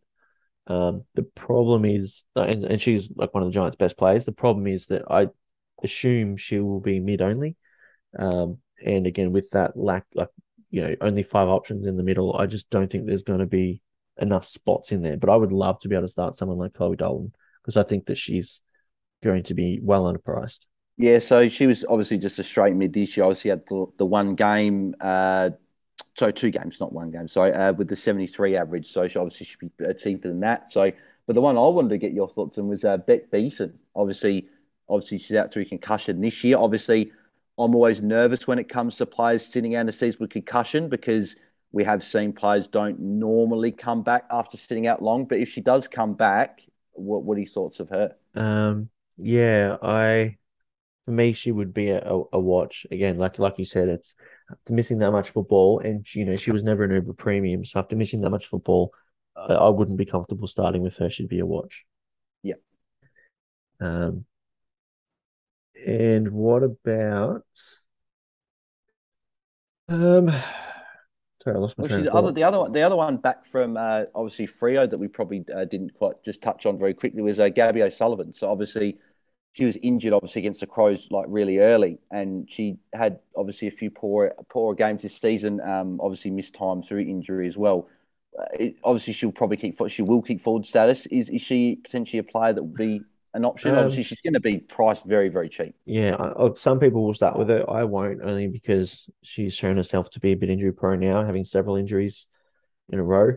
Um, so I just think that the t- the risk is too high. Like I, the way I do a starting team is I, you know, I I, I kind of follow the adage of you can't win the competition in round one, but you can lose it. Um, I think that high risk picks Yes, in yeah. round one are just not worth it. Like I and I I say that, but then I went against it this season and I started with one of the worst pick. Like my starting team was shocking. Like I started with Hannah Button as well because she was named on ball round one and was quite cheap. I traded McKay to her before, just before lockout, and Oh, she nice. started with a um a nine. So I had I had a nine, a thirteen, a sixteen, and a seventeen, and Wales who had a twenty, all in round one. And you still got and you Um, still got thirties. What's it in the thirties? And um, yeah, so I, I I don't want to take any risks with my round one team. So for me, she's a no. Yeah. Um, just back on the Giants. Well, we were kind of lucky this season, like with the rookies. We were very lucky with the ruck department. So having four expansion teams meant that there were so many rookie rucks available that we knew were going to play and have the number one ruck role. Next season, we won't get that. Um, so I I'm thinking I may start with Fleur Davies, who missed the whole season, of course, with an injury. So she's still going to be basement priced. But then I don't know, like there's less fallback options. So you might not have a, a guaranteed R2 rookie ruck. Yes, because obviously it was good because you had three or four that you could fall back on, whereas next season's not going to be like that. So Yeah. the one that springs to mind in terms of a ruck that people might look at is if Celine Moody moves clubs. I'm not saying she will. I don't know if she will, but if she was and to go get a solo ruck opportunity, then that's probably saying because she's obviously cheap, obviously from playing forward this year. So that's that's the one that if she did move teams, but if Yeah. she doesn't, then it's going to make it obviously who do you go for? Because Yeah, obviously you don't get because Breann Moody and, and and like even like a um, name escapes me. I've had a mental blank. Uh, Alice Edmonds. They're going to be fully priced on based on what they did because they were both good, but you're not going to get a lot of value, and you can get more value in other positions. But I'm okay with that with the ruck department. Like I said, this season was an anomaly, but for the most part, I'll be treating it like I do with AFL fantasy, where I go set to get set R1. forget. Because, like, like I said, this season we knew that there were going to be both Wales sisters and McGrath who were all going to be guaranteed number one ruck spot. Whereas next season, if you start with someone like Davies on field, whoever your R2 is might be someone that gets, you know, gets dropped after round one or plays Yeah. forward and barely scores. So I will probably be picking an experienced ruck at R1 and Davies at R2 at this stage. And it also means it's easier to, you know, like if your ruck, if your R1 fails, um, to maybe go into the utility loophole. Yep. Um, yeah, so that's the Giants. I'm, I'm literally just scrolling through names on my phone. Because I, as everyone knows, I don't prepare for this stuff. I'm just winging it. Um, Samara Smith, what do you reckon? She like she obviously was a tackling machine, but she she really struggled to have a ceiling. She just was getting a lot of 50s and 60s. Do we think that with another year under her belt, another preseason under her belt, she can become, you know, like a, a Kiara Bowers type?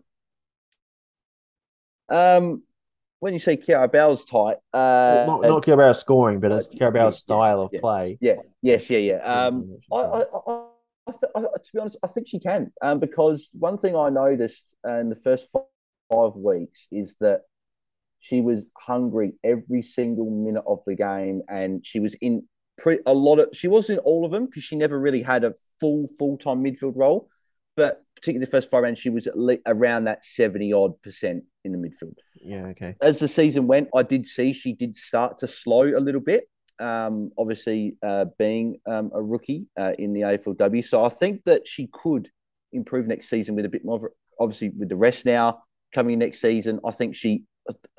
You got to play her in the midfield. Like she's, Yeah. she's is, is a midfielder. She's a good complement to a to Lucas-Rodd and a Jazz Fleming in there, and I think that's clearly their best three midfielders. So I Yeah. would be, um, I wouldn't be surprised if Tamara Smith had a good, another good year next year. I'll try and smash through a few more players because we're only like halfway through the clubs, and I think this we've been going for a while. But um, Yeah. so maybe just some quick thoughts on a few players rather than Yep. a few minutes on each. Rapid fire. Um, Jazzy Garner, I think that she is a, a hard pass. Yeah, now once she becomes mid only, Um, you're not going to start her over that. Hatcher, I don't- I don't- no, I- don't- yeah. Davies. know. I want. I want all these. I want all these players. Uh, mate. Selby, mate, Selby, Selby, make every position you tell Lee, and I'll just start with all the all the Yeah. midfielders. So hard Um, pass. Not hard pass, but it probably would be a pass just because she's a midfielder. But again, could we see we we've seen in the men's comp players that have defender status, especially like a Roy led Callum Mills, they go in the midfield. No one picks them. They actually average as good as, if not better than than a lot of the other comps. So could Jazz Garner go in the midfield and average over hundred for the whole year? That You don't know I- how I to give a short answer, do you, Bailey? No, I don't. I said- no, I don't. I said we're going to smash through a few players, right? Just Yeah, all right, I'll, or no okay, hard I'll, I'll. I'll smash. You- I'll smash. I'll smash. I'll other- smash you now. You referenced seven other men. Yeah. Yeah.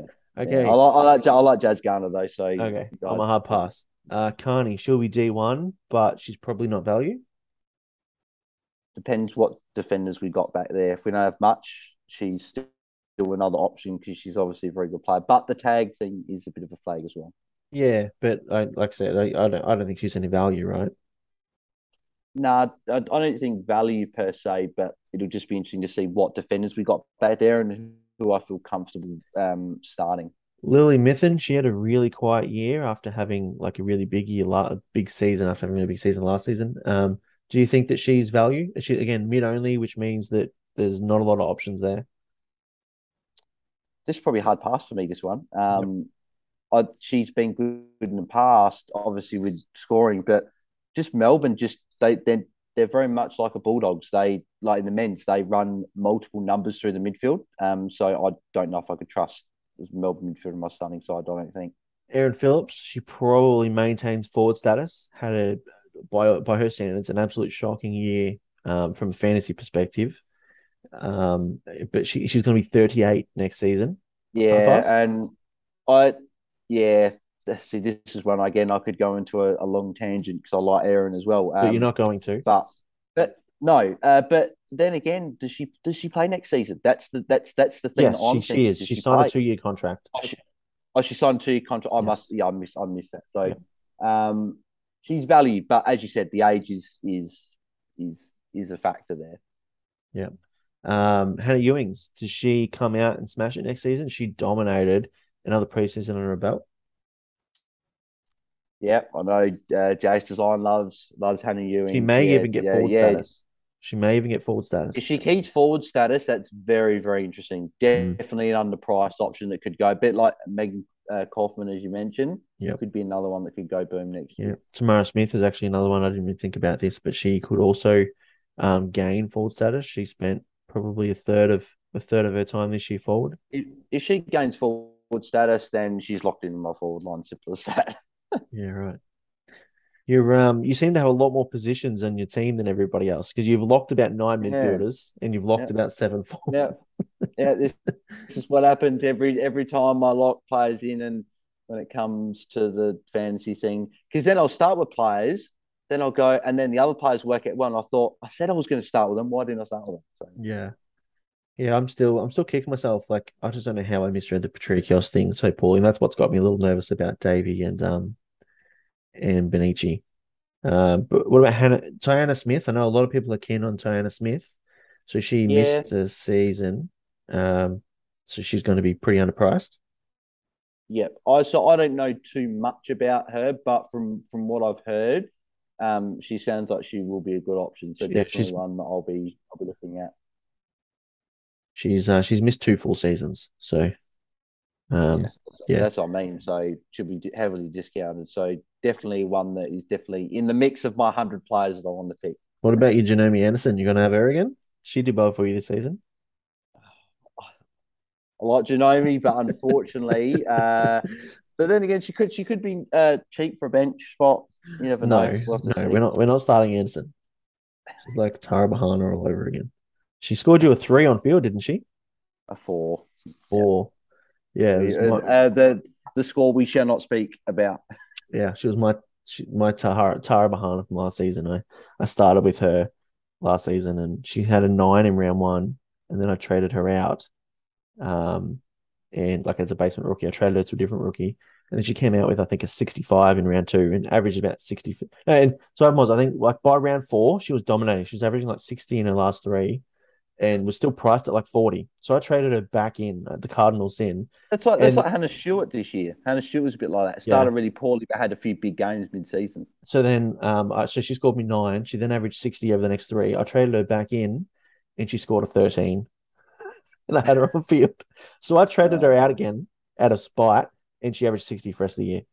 I was just, I, um, yeah, I, I, I don't even like to speak of her name anymore. Bloody fantasy fantasy football. That's what we. That's What do we think- Love and we hate. What do we think happens with Montana Ham? It's underpriced, um, potentially on what what we what in the bits we've seen. If and playing multiple roles, um, if she just plays midfield, Sydney obviously gradually just going to improve again. So she's she's a watch for me. yeah, Um, me too. I, I I'm concerned that she, um, you know, I know she had a couple of injuries in her junior years, and now she's had a couple of injuries in her first season. I, I think that you- you're not going to get burnt too badly if you don't start with her. Yeah. Whereas if you start with her and she gets injured again, it can derail your, se- your season. Yeah. Yeah. Um, McCarthy, I, again, I don't think she holds forward status.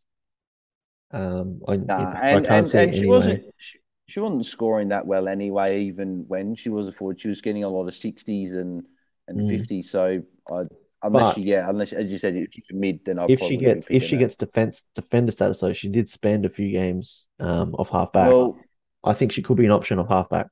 if she's in defence, then that's really interesting because if if you're getting a player that's playing midfield um, in defence, and that's obviously always a bonus. So yeah, it would be definitely in the consideration. She's a defender.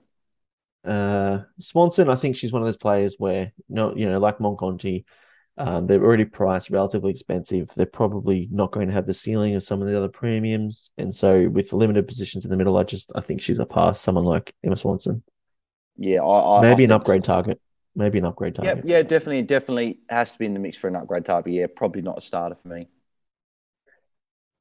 Um, well, that's I, I've just gone through every club list, and they're the ones I'm interested in. There's only only a few, but Yeah. uh, it's going to be really difficult. It's going to be really difficult next season, isn't it?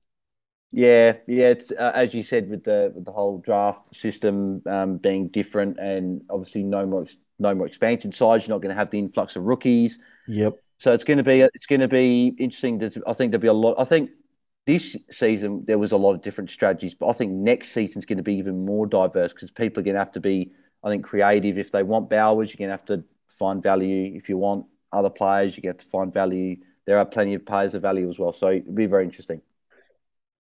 Uh, one more thing I want to touch on. I reckon I'm almost ready to go, but um, obviously I did a, a bit of an AFLW draft this season, which was good fun. What do you if if there was a draft next season, hypothetically there was a they, they did implement a draft, or if you did one privately with a bunch of friends, what do you think the draft order like maybe you go through the first round, uh, maybe like the top kind of half dozen, who what do you think? Because I know halfway through the season I was talking to people who were saying that you know, Kiara Bowers is no longer a top five draft pick, right? And then by the end of by the end of the season, well, she was averaging like 85 Yeah, yeah, yeah. I know. Yeah, Marin, I was laughing to getting on thirties, and whereas now I think she's probably a clear number one again. Um, Yeah. even though she's obviously older than most of the top premium players. So, um, I mean, from memory, the draft that we did, the first round was Bowers was one, and this might not be perfectly accurate. Bowers was one. I took Marinoff at two.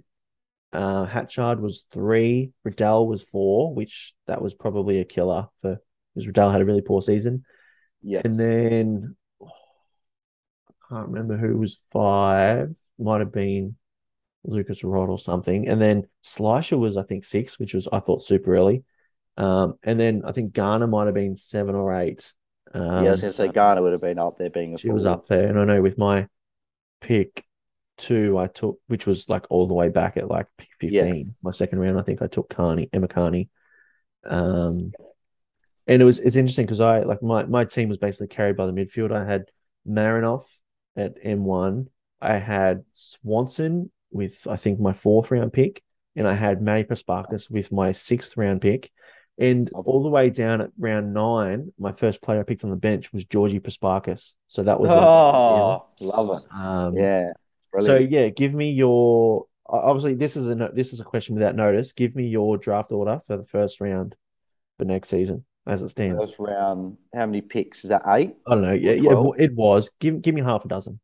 Give me Half a dozen. All right. So I think clearly uh, Bowers is one. You can't not have Bowers. After what she did the second half of the year, arguably still, as we said, underpriced. She's got to be one.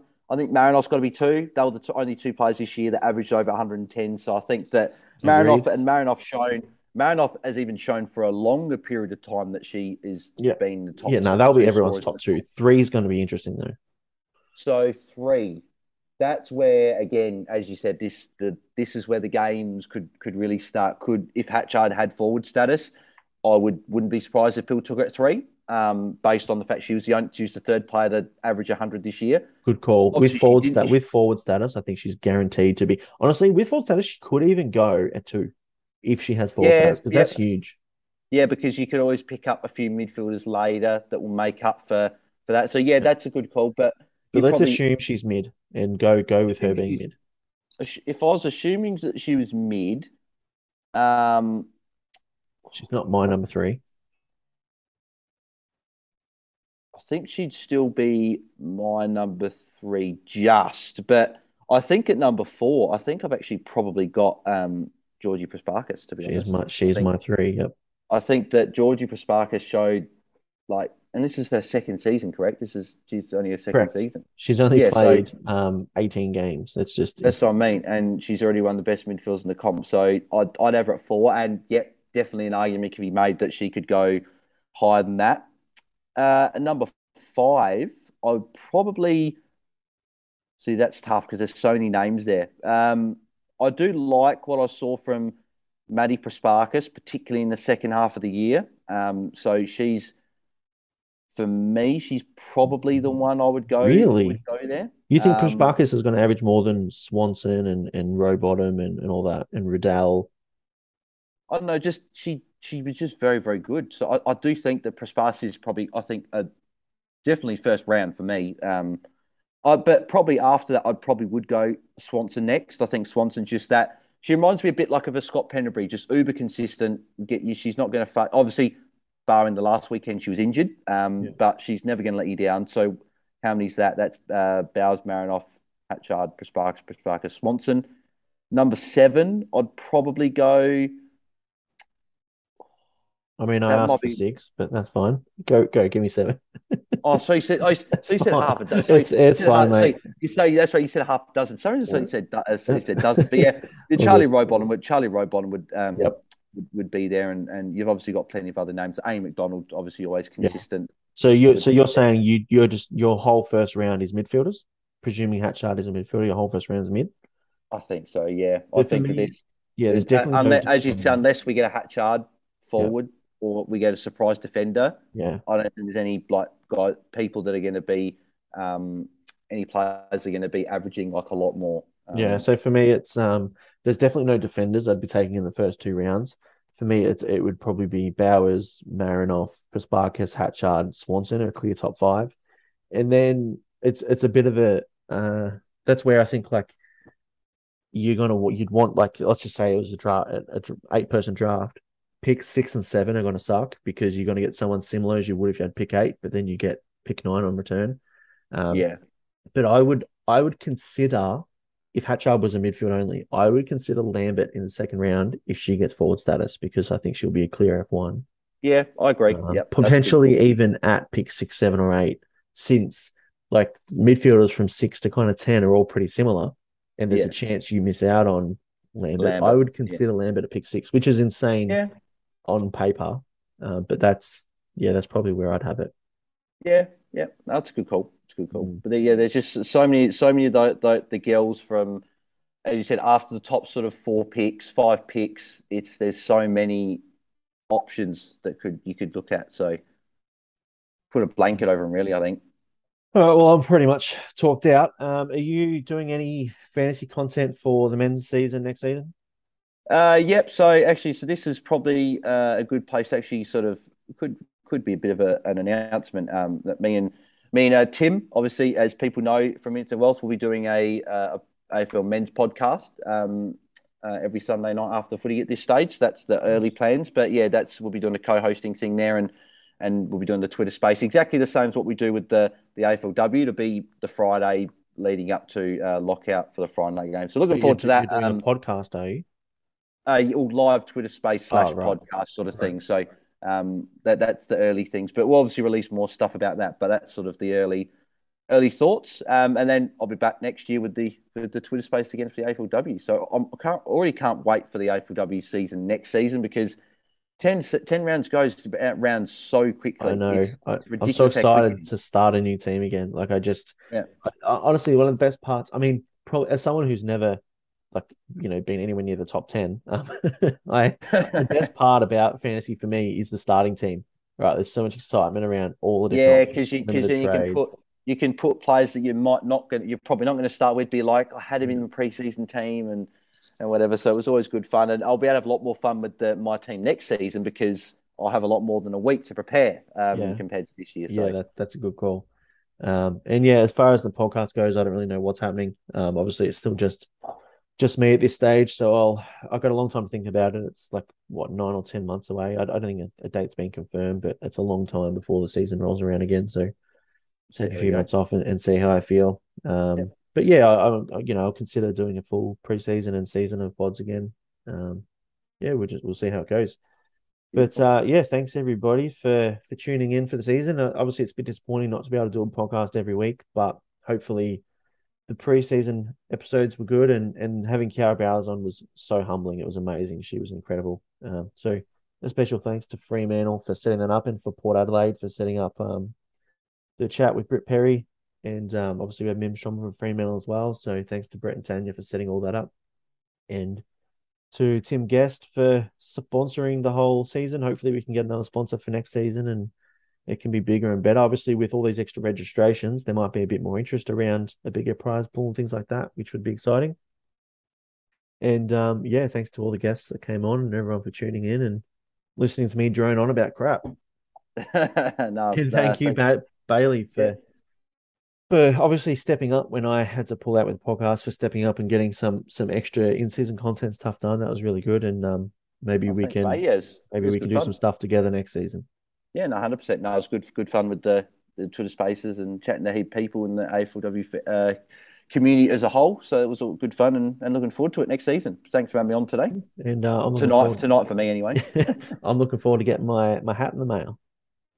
Yeah, uh, uh, that dream went away for me when I uh, a few rounds ago, unfortunately. But Yeah. there's always next season. There's a men's comp. There's the AFLW comp. Hopefully, I can get a hat in the next uh, next decade. That'd be nice. That's, yeah, I mean, you, you look good with a hat, mate. I know that listeners can't see you, but you've got a hat on at the moment, and they do. I, I can't wear a hat to save my life, so for me, it's going to be an ornament. Yeah, this one's a plain plain one at the moment. Hopefully, I get one with. Why, with why a- don't you just get like a white texture and write like number one on the side, and just pretend you want it? Yeah, we might have to might have to do that because I don't know when the hat's coming, but hopefully soon. Hopefully, we get one soon. All right. Well, thanks for joining us, mate, and uh, enjoy your off season. Beautiful. You too. Thanks, Liz. Thanks, guys. Have a good Thanks. rest of your off season. Yes. Ya.